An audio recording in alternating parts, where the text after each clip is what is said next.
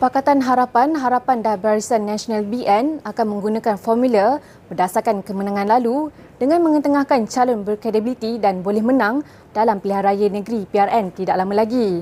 Pengerusi Harapan Selangor, Datuk Seri Amiruddin Syairi berkata demikian selepas melancarkan Jentera Perpaduan Harapan dan BN PRN Selangor Dewan Undangan Negeri Dun Sungai Kandis di tapak rakan muda Sri Andalas sempena jelajah arus merah kuning malam tadi. Selain corak pentadbiran harapan selama 15 tahun yang akan membawa keyakinan rakyat terhadap pakatan itu, Amiruddin juga yakin calon BN yang berpengalaman dalam pentadbiran mampu memastikan pemulihan ekonomi negara. Tambahnya, pembahagian kerusi untuk PRN Selangor antara dua parti gabungan itu hanya berbaki beberapa kerusi lagi dan dijangka akan selesai selepas Hari Raya Aidiladha. Kita punya formula adalah kemenangan. Kalau formula kemenangan tu maknanya semua parti calon harus menampilkan kredibiliti dan juga asas sokongan terhadap uh, parti-parti yang bergabung di bawah kerajaan perpaduan. Sebab pilihan raya kita nak menang, sudah pasti kita akan letakkan calon yang boleh menang dan uh, kita datang sebagai incumbent dengan ada track record negeri dan juga uh, corak pentadbiran Pakatan Harapan selama 15 tahun. InsyaAllah rasionaliti rakyat bersama dengan kita. Apatah lagi, sekarang ni pula uh, ada uh, sebahagian rakan-rakan daripada Barisan Nasional yang juga berpengalaman dalam pentadbiran. So, gabungan ni saya rasa ada satu gabungan yang baik. Uh, apatah lagi untuk uh, memastikan kestabilan uh, dalam penggal ini terutamanya dalam saat yang getir untuk kita pulihkan ekonomi. Kursi saya boleh-boleh sebutkan sebab after 29 ataupun selepas 1-2 hari bulan baru kita boleh sebutkan. Saya tak boleh nak uh, uraikan sebab dia di dalam di dalam perundingan. Tapi sangat positif sebab uh, yang tinggal hanya 1-2 dan pembincangan dilakukan dalam tempoh 2 bulan. This is the good progress of negotiation. Bermula hari ini, golongan belia sudah boleh mendaftar untuk menerima kredit RM200 bagi program e-Belia Rahmah. Perdana Menteri Datuk Seri Anwar Ibrahim memaklumkan belia yang layak akan menerima kredit tersebut melalui salah satu daripada tiga penyedia perkhidmatan e-dompet iaitu Boost, Settle dan Touch Go e-wallet. Dalam pada itu, beliau turut berharap penerima dapat memanfaatkan dana tersebut dengan sebaiknya khusus untuk pembelajaran dan keperluan masing-masing.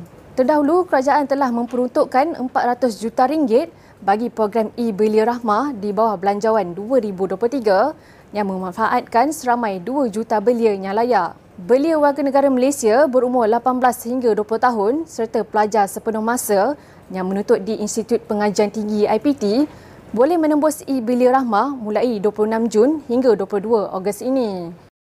8 pagi esok 26 hari bulan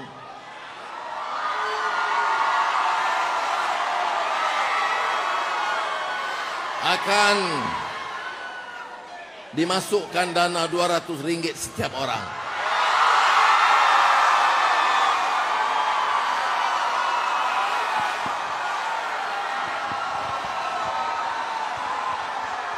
Gunakanlah dengan cara sebaik mungkin untuk kebaikan Lembaga Urus Air Selangor Luas mengadakan latihan tumpahan minyak buat 25 orang kaki tangannya bagi menghadapi sebarang insiden pencemaran sumber air dengan cekap dan pantas. Menurut Luas, peserta diberikan taklimat dalam beberapa modul antaranya pencemaran air daripada perspektif luas dan Suruhanjaya Perkhidmatan Air Negara. Agensi itu memaklumkan latihan amali turut diadakan di Kolam Hang Tuah Bestari Jaya Selangor pada Sabtu lalu yang memfokuskan pengurusan operasi kawalan serta peralatan digunakan untuk mengawal dan mengatasi tumpahan minyak. Latihan ini disampaikan penolong jurutera daripada Unit Kawalan Badan Air KBA, Muhammad Hafzan Sardi yang juga merupakan kaki tangan luas sendiri.